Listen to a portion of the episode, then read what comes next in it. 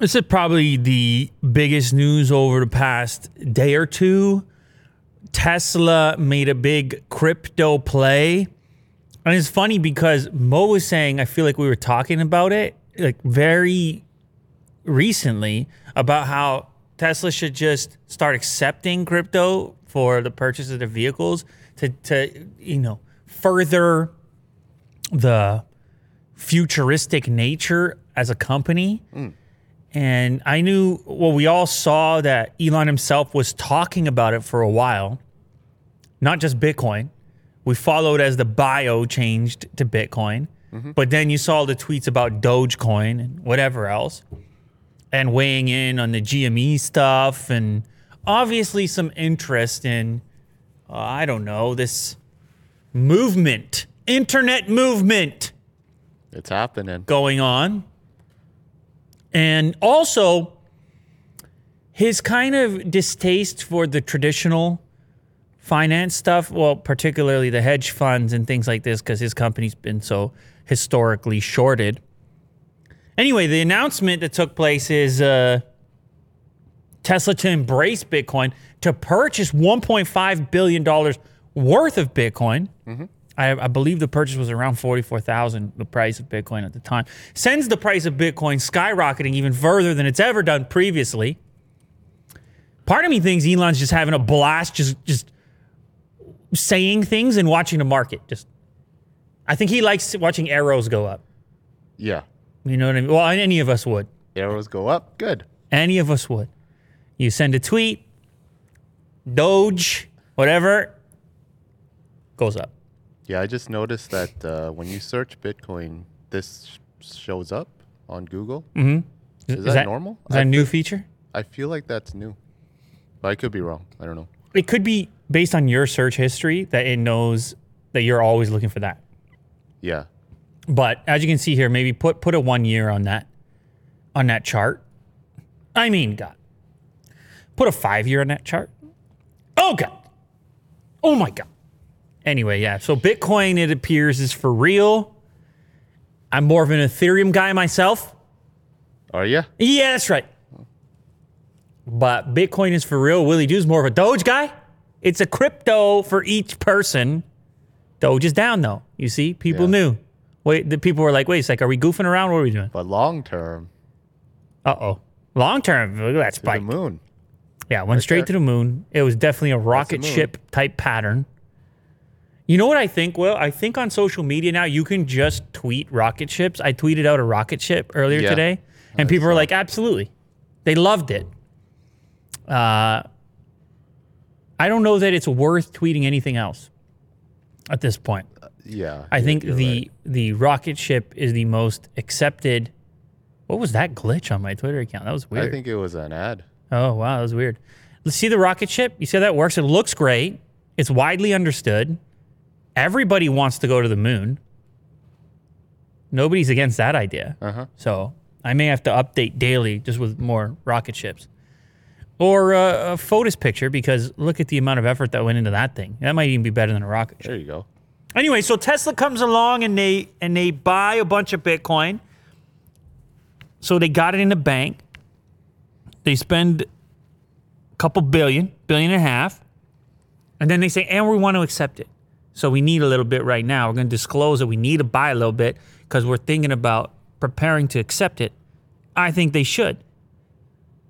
I think it further differentiates them as the modern car company. I think it further differentiates them from the traditional automakers that are out there. And also, it's just, well, you know, what have we realized through 2020, 2021?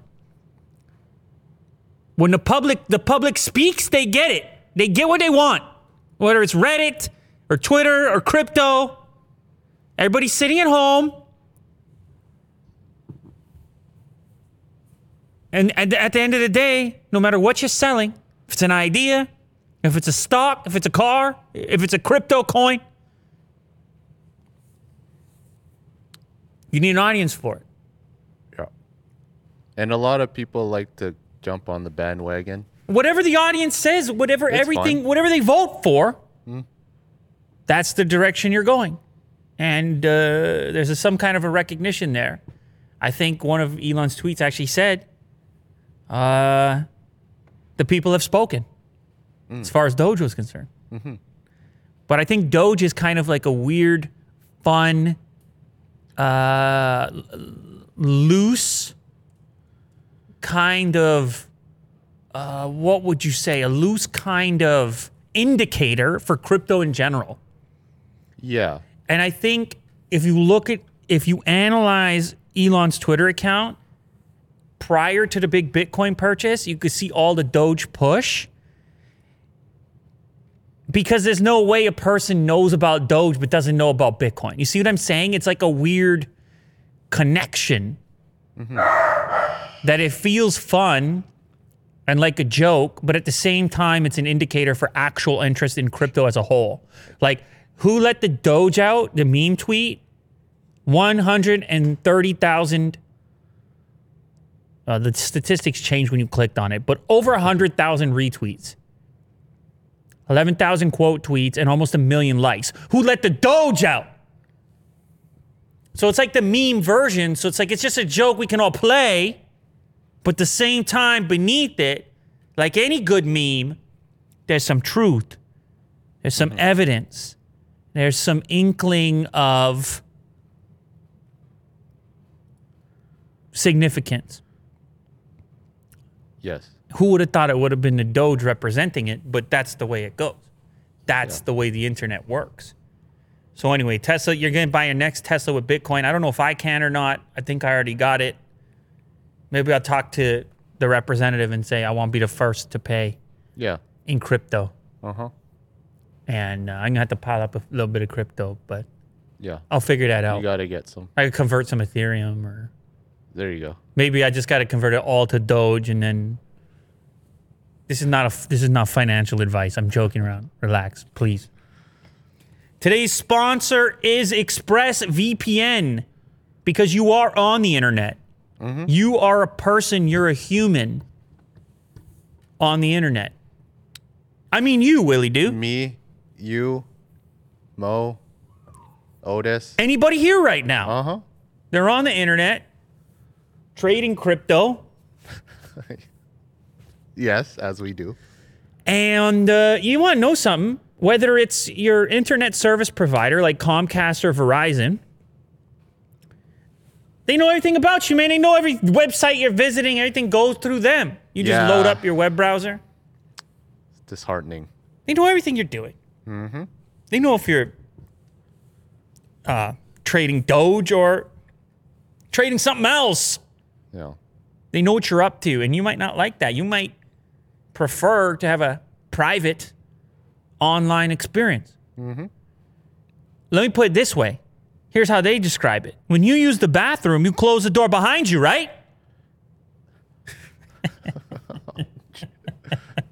Yeah, well, some people don't. Hey, man. I mean, if you didn't close the bathroom door over here, that would be a real problem, Will. We have to have a chat about it. Yeah. So why are you letting people look in when you go online? What's the matter with you?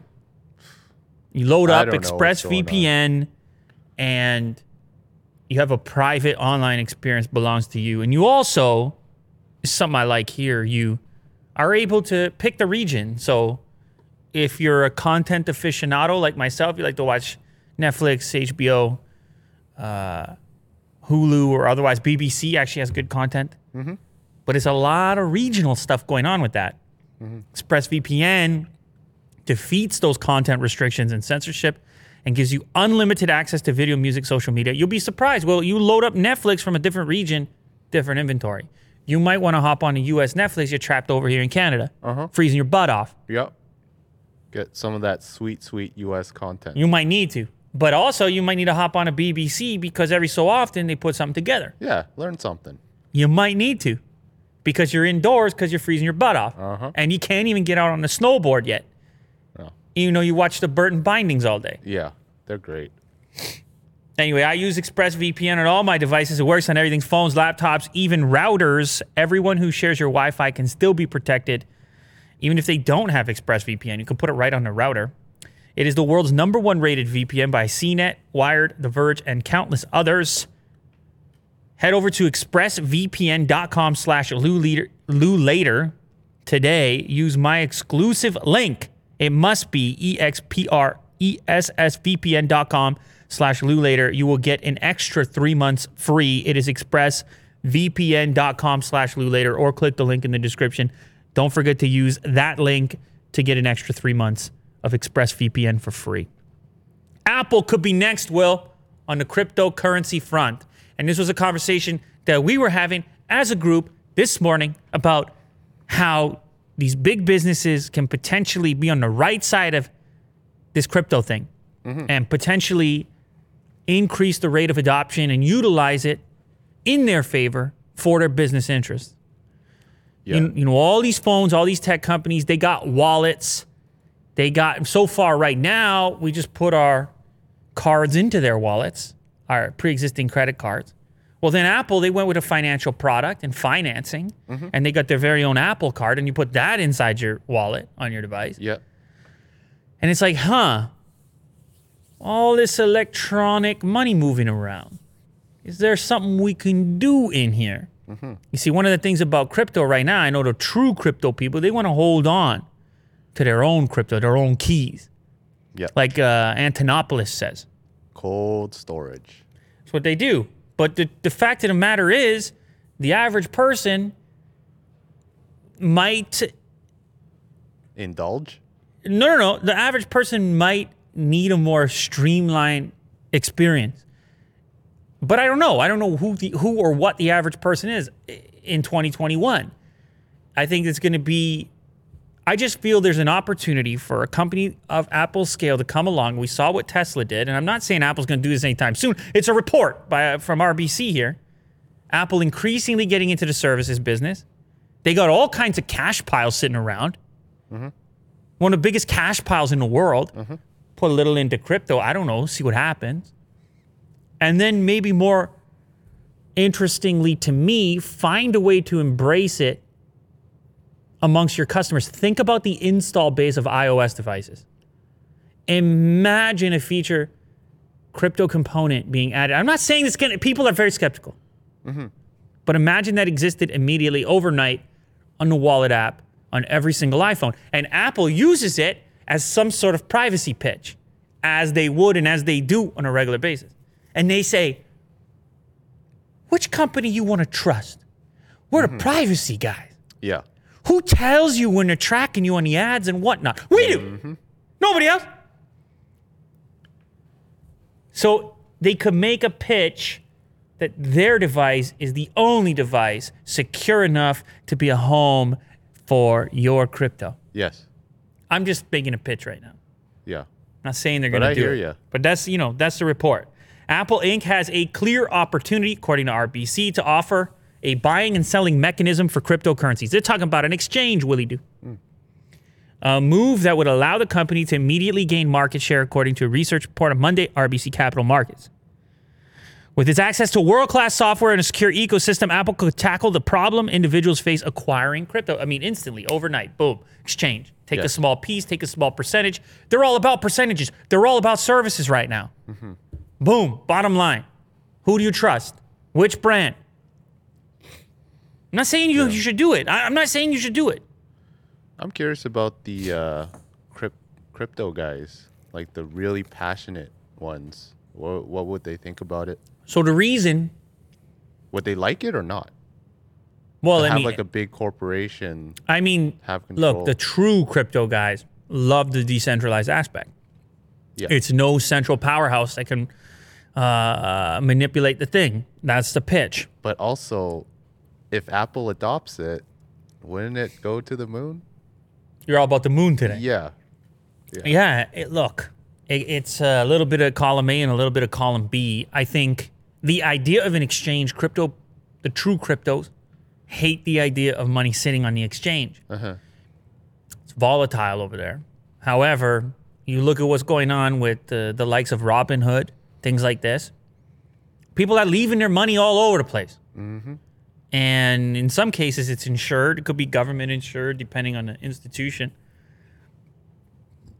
humans are really used to the idea of their money existing as a figment of their imagination, as some sort of a set of digits inside of a bank. Yes. Is it in the bank? It's on your web page. It's on your app. Is it backed by gold, Willie Do? No, you just take comfort looking, scrolling, looking at your little number. Yeah. Oh, there's my number. Physical. I'm safe. I have a number. Yes. Yeah. So people, what I'm trying to get at is that people are really used to that idea, as crazy as it sounds. Right. Yeah. You know, you could go into the bank and be like, "I need $100 grand right now," and they'd be like, "We can't give you that." And you'd be like, "What do you mean? I got it right there." Right? They won't even give it to you. It's not even right there. Mm-hmm. They'd be like, "You got to order that in advance."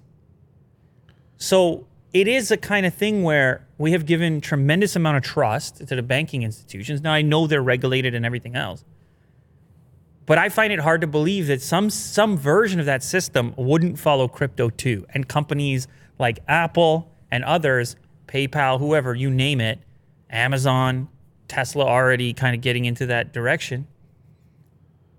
There are opportunities for money to be made as this transition takes place. Mm-hmm. And I think there's going to be some version of crypto for everyone, where some prefer to go the hardcore route and others are more on the loose side of it. Others are more enabling these brands to earn their piece and saying, you know what, I'm fine with that.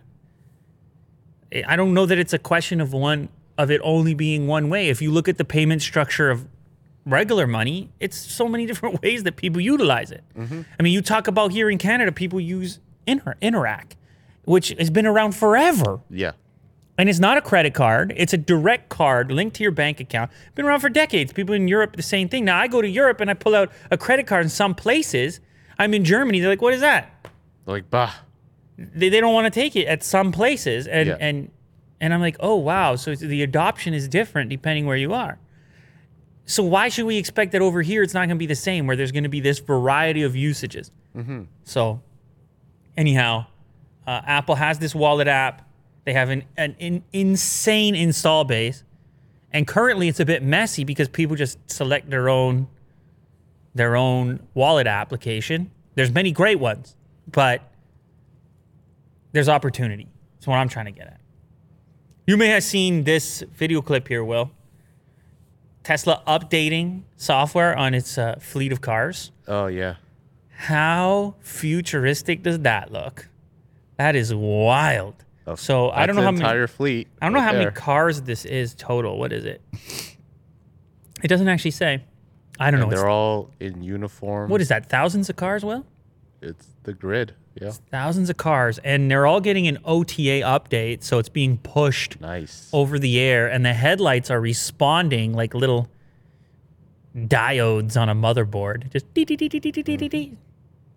Sweet little update. Now imagine when they're fully autonomous, they've been built, they just drive themselves to their location, they get their updates on their own. Look at those little intelligent creatures. Cool. Now, prior to the OTA updates, it was a pretty ugly experience updating cars, and certainly at scale. If you scroll down in this particular article, you'll see how VW was having to do it with the ID.3 vehicle, and you can tell, I mean, it's just not the same appeal over here. It looks like a laptop and a cable for every single vehicle, and just an ugly experience. Time-consuming, presumably. So by putting that connectivity, the over-the-air connectivity, it's a huge advantage for speed and efficiency in this area. Of course, other manufacturers have adopted similar technologies. Now, the new Mach-E from Ford is going to have OTA updates as well. But what a fun little glimpse into a massive number of updates taking place. This was captured on TikTok originally. And we spoke about Dogecoin just exploding, and I know you like it. You find it to be a fun little thing. Yeah, it is. To partake. It's quite hilarious. And you also just like, you're a big dog guy. You're a dog lover, so. Yeah, the Shiba. That doesn't hurt. Funny looking dog, very cute. It's actually not just Elon who's been tweeting about it. You had Gene Simmons from Kiss, and then you also had Snoop Dogg. Okay. Or Snoop Doge. Yeah.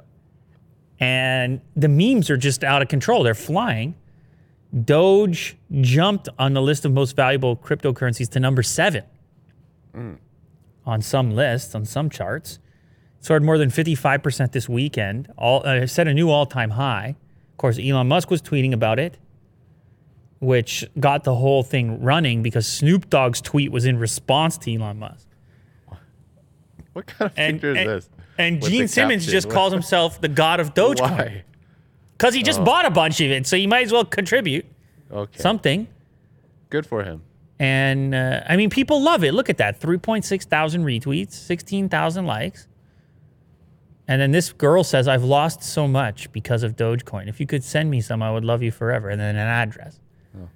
Oh, oh man, the scams, though. The crypto scams on Twitter are out of control. They're a little bit out of control. But anyway, the ultimate meme was the final one that was posted by Elon about it, which was, it was the Lion King meme. Yeah. Yeah, that one. So you have, Elon is holding up Gene Simmons, who was the next to respond, who's holding up Snoop Dogg, who was the next to respond, who's holding up Doge, an actual Doge. Simba Doge. Simba Doge. And so it's completely out of control, and that's why people love it. Mm-hmm. Now, getting back to some real business here, SpaceX has begun to accept $99 pre-orders for its Starlink satellite internet service, and they're chatting about potential IPO, upcoming IPO. You know, they believe is going to be a big business. I don't know if you knew that. Well, they believe it would make sense. They believe that it might be. Let me get you a number. Starlink could bring in revenue of $30 billion a year. 10 times the highest annual revenue it expects from its core rocket business. 10 times the revenue from its rockets. You see how this goes with SpaceX, Will. They need to make some cash. Yes. So they can keep shooting rockets up there. Sure. Then, you know, the rocket emoji. They got to do the actual emoji in real life. Yes. To the moon. Or better yet, to Mars. Mm-hmm. You got to fund it. And this is one of the ways, by bringing internet to regions that previously had crap internet, if they had internet at all. Canada has been a target for it, making it more interesting to us. Of course, also parts of the United States and I believe parts of the UK, they want to roll it out to more, as you know, and they also want to do better on the price than the current offering. It's this little dish. It's a bit of a... I mean, you put the $99 down as the pre-order, but then it's going to cost you more. You know this. We covered this before. It's like close to $500 by the time you got the whole thing, which to people who have had trash connectivity, they don't care. They're like, give it to me. Yeah, in rural areas. I'll take it. Yeah. But anyway, they're trying to open it up to a bigger audience. They're targeting coverage in many more areas, even though it's going to take time. They do say the $99 is fully refundable if for whatever reason that doesn't happen or if you want to back out. US, Canada, UK are going to be first, and a deposit doesn't guarantee service. The beta program for Starlink was priced at $99 a month and a $4.99 upfront cost. Now, maybe once it rolls out to a bigger audience, they can bring those costs down. I know that, like I said, that's been a target for the thing. It's funny, the order form looks a lot like Tesla's order form. Oh, yeah. Yeah, when you go to do the pre-order on Starlink. SpaceX has been approved to launch 11,943 satellites, and the company hopes to deploy 4,425 into orbit by 2024. It has currently launched around 1,000. They got a long way to go, but... How about this disclosure to the FCC last week? They say there's over 10,000 users in the United States and abroad already. 10,000 users is not nothing, Will, for a beta test. No. I actually got an email from Starlink like 2 days ago saying that like our area is good. Like we can access the beta. Got the right latitude?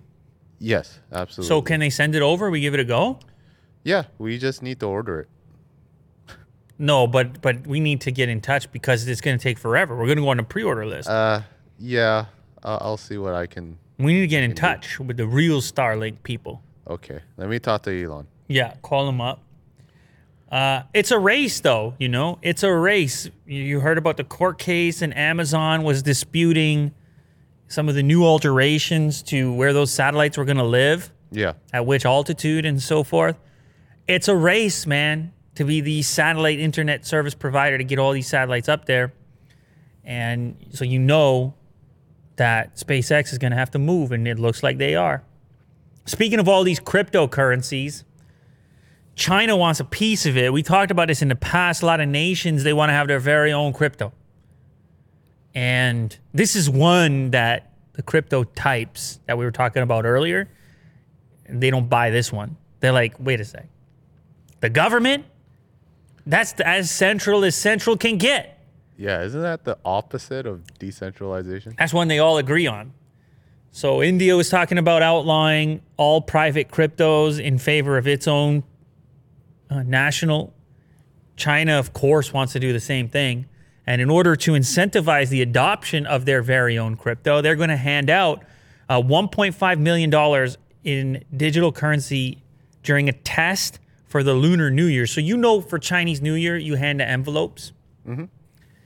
So they're kind of trying to play up that whole theme and make it so the government is handing out envelopes except with digital. What's in the envelopes? Is it digital? Digital money, yeah. So it would be 50,000 packets of around $30. So it will be a total of 10 million in Chinese currency. I think a lot of people want $30. Yeah. Yeah, yeah. A free 30. But what's in there, though? What do you mean? Is it like a little code or something that they have to redeem? Oh, like, I don't know. Do you get an actual physical envelope? I thought it was like a digital. Oh, yeah. I mean, it could be. I think it's a digital envelope. Yeah. Okay. That makes more sense. That'd be cool. It's a physical envelope that's just on the street. No. You have to apply for a chance to be a recipient. It's a trial that will select 50,000 from a pool of applicants to receive the $30 in digital currency.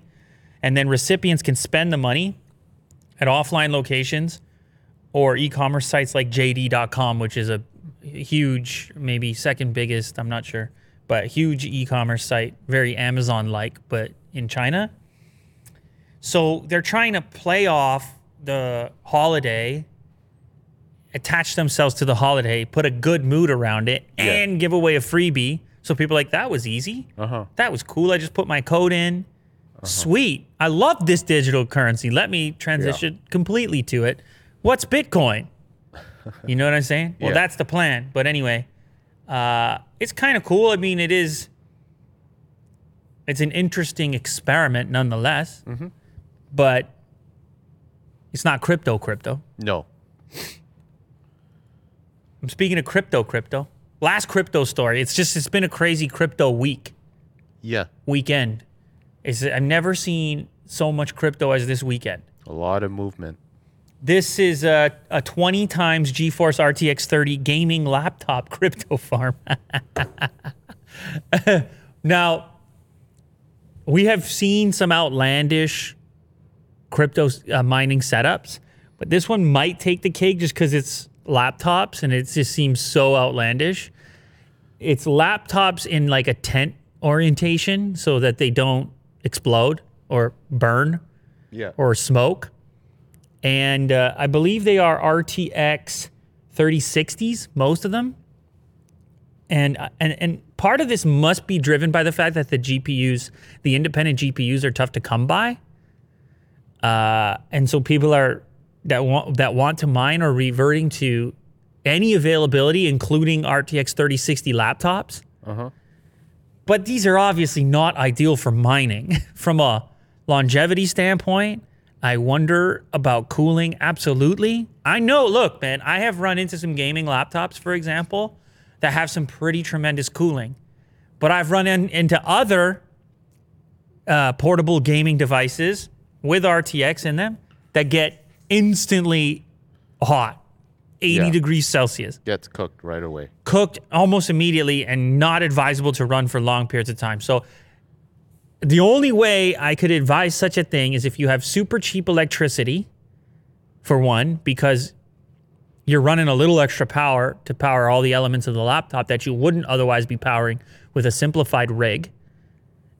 And if you have a cool enough environment, like if it's toasty in the environment as well, and they're already running toasty, I'm getting concerned that you might not recoup the investment and that the hardware might lose all of its value because it might get cooked. Now, I don't know. I haven't attempted anything like this. Maybe I should. Yeah. But imagine that RTX. There's a calculation on this particular article suggesting that the laptops could be paid off in 4 months, but they're listing the laptops as $1,000 each. That's a pretty cheap RTX 3060 laptop. $1,000? Yeah. They're usually a little more than that. Yeah. But I don't know. It seemed like a low-end version of it. But anyway, yes, it's possible, but I wouldn't personally advise. Steam has set a new record for concurrent users, 26.4 million. Concurrent. That's not nothing. Now, it's weird to say this, but the pandemic has been kind of good for Steam, Will.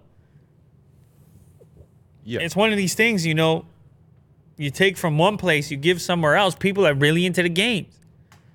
And the original Steam spike was right as soon as people figured out, oh, yeah, we're probably going to be staying at home. Steam. Rocket ship. They're going to the moon. And this is just the latest. Now, it's important to note the 25 million concurrent aren't all actively playing a game at that moment. That's connected users. In-game users that were playing at the moment, 7.3 million. And maybe you can take a shot at the most popular games, Will, without reading them to us. Oh. You already looked. Yeah. It's Counter-Strike. Yep. Dota 2, PlayerUnknown, PUBG, Apex Legends, Tale of Immortal, a Chinese RPG that's currently only available in simplified Chinese. That's actually interesting because I'm about to do a follow-up, the next article, about something that's going on in China. Huh. But I'll just let you know that the previous concurrent record was 18.8 million in February 2020. And it took 2 years to get there from the previous record of 18.5 million when PUBG was taking over the world. I don't know if you remember that. Remember when PUBG was taking off? So anyway, it's been a really big month for Steam, and this is only going to help them. They have officially come to China in the next article here. And the PS5 is also going to come too. I didn't realize there was a hiatus on consoles in China for a long period of time, Will. Huh. I believe from 2010 to 2015, you couldn't get a console in China. Or from 2000 to 2015. Really? You couldn't get a console in China. Why? Because they couldn't monitor, or maybe the manufacturers didn't want to create a separate store.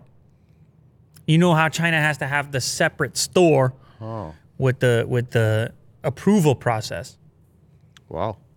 Now, Steam has been in China, but they had to use the international store, and there were certain restrictions in doing so. Having a dedicated Chinese store means that the games can get pre-approval and make sure there's no issues, that they're officially supported and approved of, you see what I'm saying, by the government to be used in that market. There's, of course, a huge number of potential users that Steam can reach more officially now in China as opposed to the international client. Sony wants a piece of that market too, and they're ready to come back in a big way. Now, you did have the previous gen consoles, PlayStation 4 and such, but there has been a delay as they work to, you know, make sure that their product meets the criteria for approval as well. From a software standpoint, what you can and can't get inside of the App Store, whatever it is that is considered to be acceptable in China and not acceptable. So, gaming. You ever heard of gaming? Here and there. Yeah. This guy has been live streaming a Galaxy S21 underwater for 11 days. How about that for riveting content? Yeah. This reminds me of that piece of content from Iceland, where the guy was live streaming the decay of the last McDonald's cheeseburger ever sold in Iceland before they closed up shop and left the country forever. And he was live streaming. I mean, that was even less riveting because there wasn't... You know what happens to a 10-year-old McDonald's cheeseburger, Will? Almost nothing! You can still eat it, some would say. I would say. That looks very appetizing to me. The packaging has decayed more than the product. Yeah. Those are just soggy fries. Yeah, no, they're still good. Anyway, it was, I guess it was a historic day for them as the last McDonald's cheeseburger sold in Iceland back in 2009. I don't know if McDonald's went back since then. 2009 is a long time ago. No. 11 years. But anyway. Yeah, so at least this live stream, you have a clock to look at, you have a nice aquarium to look at, and you have an S21 to look at. And he's trying to figure out, I guess, how long it can live underwater. This is a futuristic aquarium. Never mind a goldfish, Will. Uh-huh. You just put your smartphone in water now. What's this? I don't know. That's just for your entertainment, Will. Sure. In the corner there. Why not? So he's at, what, 62 hours, 37 minutes now? Plus 200 hours? Yeah. And read the description for updates. As of press time, the particular S21 unit on stream has been survived sitting in, yes, water. I guess it's a cool concept. I don't know. What do? You put this on in the background? We all wait for it to fail? Yeah. That's not bad, but maybe it... What's your guess, Will? When does it fail? I don't think it will. Ever? Well, I mean, it will eventually fail.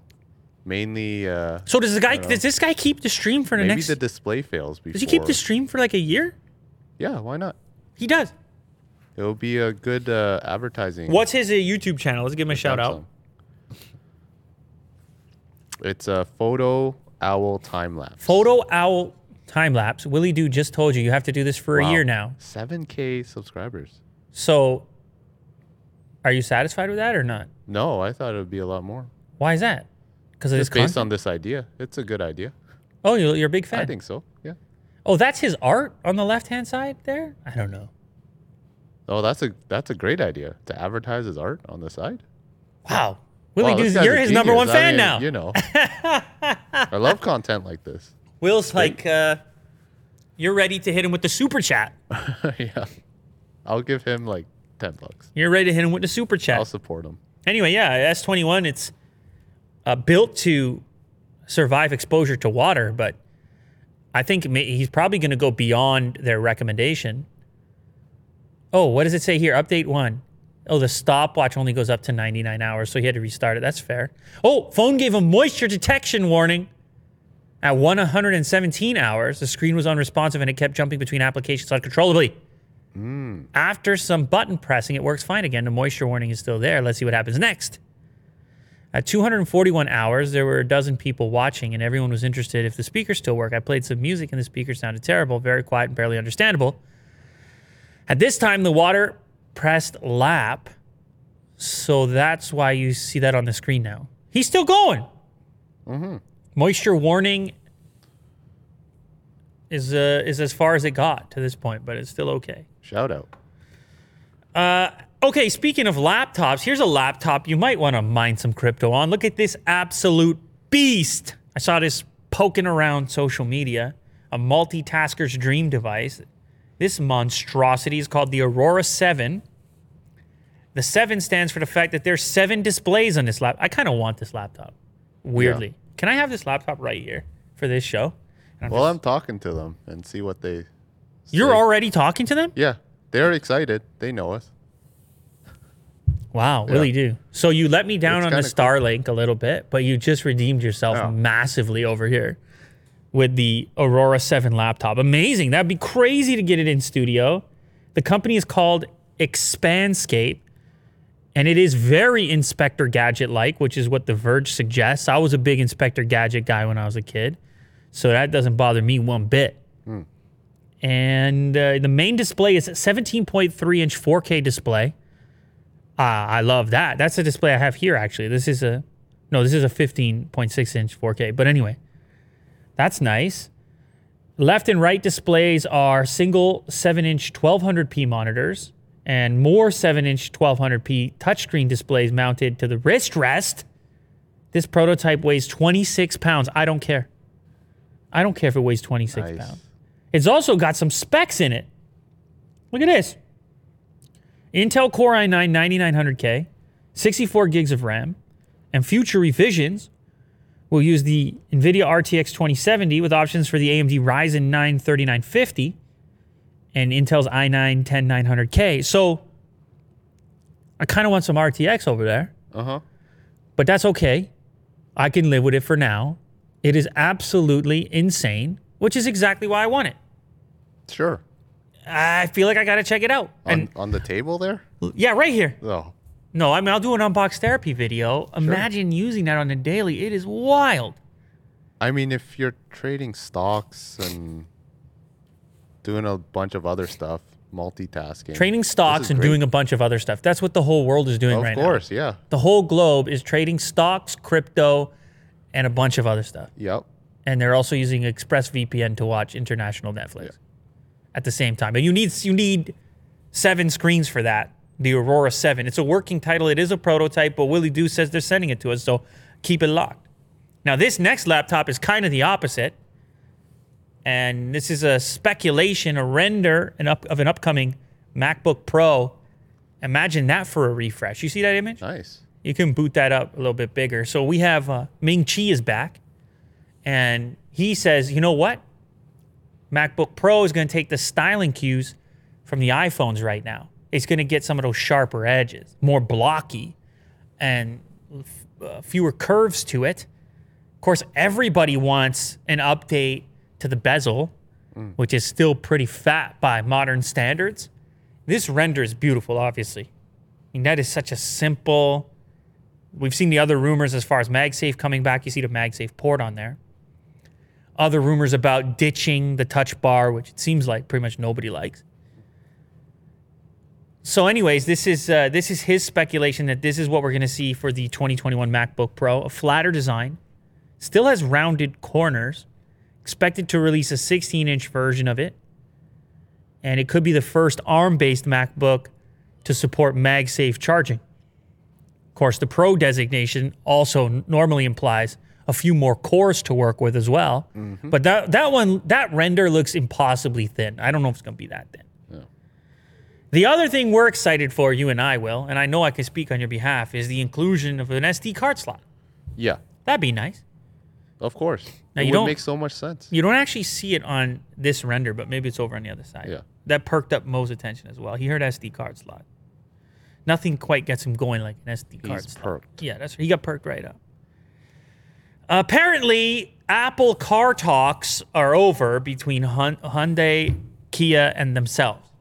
Now, I don't know if you can believe this or not, because you remember when the report originally came out, at first Hyundai was like, yeah, we're talking to Apple.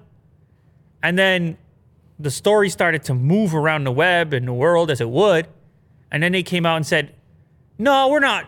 We talked to a lot of car companies. And then the third time around, they said, we don't disclose stuff like that. Yeah. They did this action as well with the hand.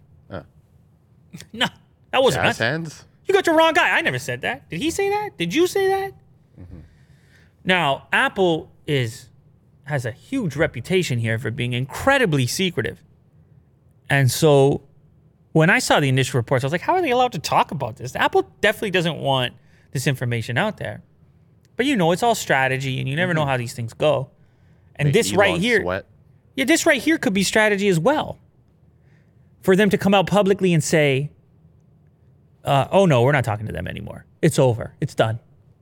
Right? Maybe that's a strategy, a negotiation tactic. You'll never know because you're not on the inside, but it's interesting nonetheless. And it got me to check out some of what Hyundai and Kia are doing on their own anyway, because they're actually doing some things. And I start to understand why there's so much interest from Apple to work with them. And let me tell you why, Willie Doo. It all comes down to battery technology and recharge, which is huge for the EV segment. So they've been working on their very own platform, which we've talked about a couple times, but we're mostly looking at the designs and saying, oh, those look cool. But how about this, Will? How about an EV on the new dedicated platform, their new dedicated EV platform, beginning with the IONIQ 5 in March, that's able to charge 80% capacity in 18 minutes and get as much as 100 kilometers of driving range in just 5 minutes. Wow. I don't even know if you heard me right now. That's like one of those warp charge, but for cars. I don't even know if you heard me right now. Yeah. That's very impressive. 80% capacity. This car. EVs made on this platform will be able to charge up to 80% capacity in 18 minutes and add as much as 100 kilometers, which is 62 miles of driving range in just 5, and they'll have a top range of 500 kilometers on a single charge. The EV stuff, the game is on! How much is that charger? You can't get that at home, can you? I'm gonna get that at home. Yeah. Yeah, they're gonna have to, I don't know, merge two connections. I don't know what they're gonna do. Yeah. I can't see the point of having the feature, but look, even if it's at a dedicated charge station, it doesn't matter. It's still amazing. Yeah. It's still incredible. Mm-hmm. 80% in 18 minutes, 100 kilometers in 5. I mean, you're getting ever closer to that complete replacement of the gasoline vehicle. Yeah. Because that's the issue right now. So that's kind of amazing. And I actually like what they're doing with their shapes. I like what they're doing with their designs. I think I'm going to partner with them. Are you? Yeah, that's okay. Right. Because Kia and Hyundai, they got the future, man. They figured it out a little bit. Mm-hmm. Shout out Korea on that. Yeah, it looks good. So when we saw the design of the Apple car, you know, we were showing it off. It was a kind of curvy looking thing. I like this one better. The IONIQ 5, look at the shape on that. It's like a Cybertruck mixed with a Model X and way more, what would you call it, like aggression to it. Mm. Although they still got the curvy looking one on the left there, the coupe model. Maybe that was the one that the Apple car was based on. Anyway, I'm not convinced that they're not talking anymore. I think a deal could still be struck, but we got to wait and see.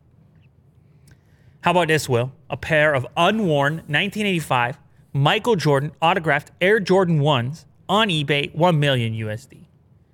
Huh. You know, the memorabilia, the collecting, it's out of control. Is this the ultimate? Like in terms of shoes? 1985 Michael Jordan Air Jordan 1 with a signature from the time. Reportedly one of 2 verified pairs with MJ's rookie signature. What is it when it comes to collecting, Will? It's all about how rare is the thing, how many of these exist. Mm-hmm. I actually think for $1 million, it's a good investment. If it can be verified, I'll give you $2 million. Really? No, I don't. They say it's one of 2 in existence. When it comes to collecting, that's where the value lives. Uh-huh. You're talking about the enthusiasm of the entire sneaker culture, the enthusiasm of the entire basketball culture, the entire enthusiasm of the sports world culture, mm-hmm. the collector culture.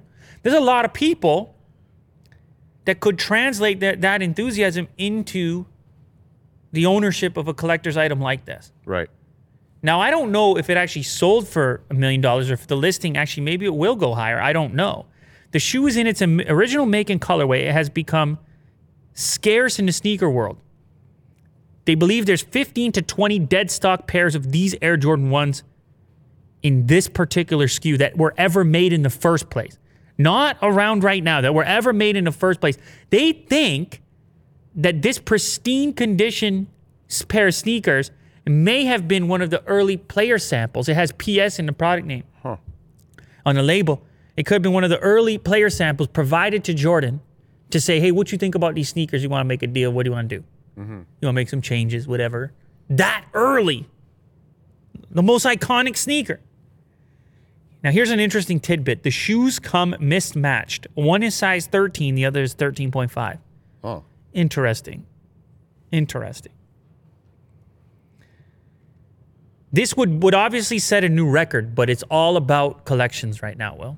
So We saw the highest priced hockey card recently. We've seen the highest priced Pokemon. It's out of control. Whether you're into coins or stocks or memorabilia. It's all about collecting, investing. Everything is rocket ships right now because everyone's at home and they can't entertain themselves. And so it's rocket ships for all. Yeah, collecting and investing. Now, do me a favor and just click on the eBay link real quick. I just feel like we might as well get an update. Ah, the eBay link doesn't take you to the post. Come on, you're not even going to link the post, hype beast? Come on. You got to link the post, don't you? These are all internal links to promote the site. We can't get the actual eBay post. Willie Doo's going to try to track it down real quick because I just want to see what they if they actually sold or if they're still listed. Oh, here we go. Willie Doo, track it down. Oh, yeah. $1 million still in stock. So is it a buy it now type? It is a buy it now. $1 million, buy it now. Imagine, what am I doing? PayPal you $1 million? Oh, that's crazy. Those are in good shape. Those are pristine. Yeah. Player sample. Player sample, 13 and a half. Just get it. Did he wear two different size shoes? Very interesting. Yeah, they didn't really say. $1 million sneakers. Will, I think you should put it on your watch list. Okay. Yeah, put it on your watch list. No, I'll buy it now. Add to your cart. There's a bit of a snafu during the Super Bowl. I don't know if you watched it at all, Will. Speaking of sports, apparently, two Super Bowl ads had the exact same footage from different companies. It was a stock video mishap. Oh, can't blame them. Come on, it's a company called Film Supply, and they let you get those clips. Yeah, it's like when you get the photos, stock photos, sure, stock audio. Yeah, but when it's an actual video clip. And it's the most important day of your advertising agency's entire year. It's the Super Bowl. And you have the same footage as the next commercial? Literally back to back? No, I'm exaggerating. But in the Super Bowl. I'm exaggerating. So there was a company, a job site, Indeed, and a mortgage company called Guaranteed Rate. And they used the exact same video clip from Film Supply. Now, Film Supply took some heat for it. Eventually, they made a joke about it. They paid millions of dollars for this spot to essentially run the same clip. Oh, boy. Now, Film Supply said, you know what? It's their fault because we have an option on our site to buy the exclusive rights so no one else can use it. And they both went for the cheaper option. Just to save a few. Now, one of the companies, Guaranteed Rate, they made the commercial on their own in-house. So maybe they have an excuse. Like, you're not really in the ad, you know, I don't know. But on the other hand, the Indeed commercial was made by 72 and Sunny, which is an ad agency. Oh. Very big ad agency. So I'm guessing they're in trouble. They might be getting a few words from their client. How did this happen? And so forth. But it's kind of a sign of the times to a certain extent where it's like, all this stuff is being sourced. It's hard to get out and shoot material. We have so much high-quality footage to choose from online. And increasingly, this is the method by which content is being created. Mm-hmm. Stock video, stock photo. It looks like their color correction was a little different. Yeah. Anyway, not only did Film Supply crack a little joke about it, but so did Popeyes. Because you know Popeyes is always, their social media, always on top of the snafu. Mm-hmm. Well, they put out a tweet with a video clip, and if you watch it here, what you're going to see is they also inserted the stock footage right there. Not even color corrected? It's no. Inserted? No. Does this mean we can have an ad in the big game too? That's funny. Yeah, so they went and got the stock footage. It's meme stock footage. Shout out to Popeyes. They're quick. Yeah. They're quick, nimble. Man. I'll tell you what, they're quick enough that they sell a few chicken sandwiches. Mm-hmm. I'll tell you what. All right, here's the last one of the day. And what a weird development in this story, man. I don't know what to make of it at this point.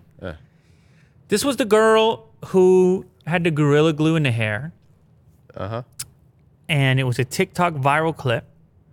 And then all of Twitter got involved and everyone was following the saga. And then Gorilla Glue got involved and he said, here's some advice for how you might get it out of your hair since it's been like that for a month. Yeah, please don't sue us. Kind of. Yeah. Kind of. And they say to use a rubbing alcohol, I believe. And she attempts it and it doesn't work and she ends up in the ER. Oof. With the glued hair. And they're looking at it. I think there's an image of it in this article. Like this, oh my God, this has 144.9 thousand, what is that, shares on Facebook? Oh man, this story's bigger than I thought it was. So Gorilla Glue keeps going and apologizing, and they say, look, our spray adhesive, it says on the package, is permanent and should not be used for these type of things. But you got these nasty photos now of her in the emergency room after having attempted to use the alcohol, and you can see it's just gumming up and it's not coming out. It's fused in there, man. Mm-hmm. And I don't know if you ever use these Gorilla products, but they're for real.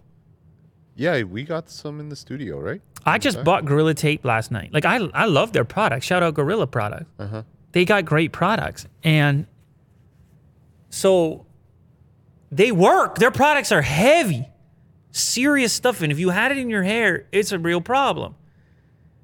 But you're right. Now, the whole thing has developed. It has a ton of attention. And so she goes and says, you know what? Or somebody close to the matter says that she's going to sue them. Mm. And you're like, thinking to yourself, well, and this conversation has been around forever, where people saying, how can you sue them? I mean, it says right on it, don't use it on your body, whatever. And this is why those labels exist like that. Uh-huh. But the other part of it is, it has so much social media attention right now, where you feel like Gorilla Glue is just better off to just settle it. They can't fight that in court. They're not going to... This girl is suffering, and it's just such a weird development, how the whole thing works. And you know what? For the record, I'm not giving anybody legal advice on what they should and shouldn't do. Huh. I'm not surprised, though, that it went this way. What's the sentiment from social media? Are they with this girl or are they with... Well, at first, Gorilla? For sure, people were sympathetic. Yeah. For sure, at first, people were sympathetic. But if it does come out that she's actually suing them, I feel like you're going to have the other group come out of the woodwork. The other group's going to come out and say, you put it in your hair. It's obviously a heavy-duty adhesive for construction and industrial, commercial applications. It's not, I mean, it says that right on the package. I'm sure all the warnings are there. Uh-huh. So you're going to get those people and you're going to have the conversation publicly, but it's obviously amplified and elevated by the amount of attention that it's gotten. Yeah. And so now it's something different. Otherwise, you wouldn't have all these social media responses from Gorilla Glue. They're kind of sniffing what you said. They can smell that the thing is bubbling in a negative way towards them, and that sentiment could be worse than whatever they have to pay this girl, right, to come out and say, you know what, Gorilla Glue really helped me out and fixed my head. Yeah. It's a tough spot, man. Social media really, it really affects, it really has an effect on how these things play out. Mm-hmm. And we'll see how that sentiment shifts, but what a wild development. I guess there's a couple lessons today. Yeah. Don't use the same stock footage as the other Super Bowl commercials. Mm-hmm. And don't use the Gorilla Glue on the hair unless it's part of a ploy. It might be, yeah. To mess yourself up and then sue them. No, I'm not suggesting you do that. Okay.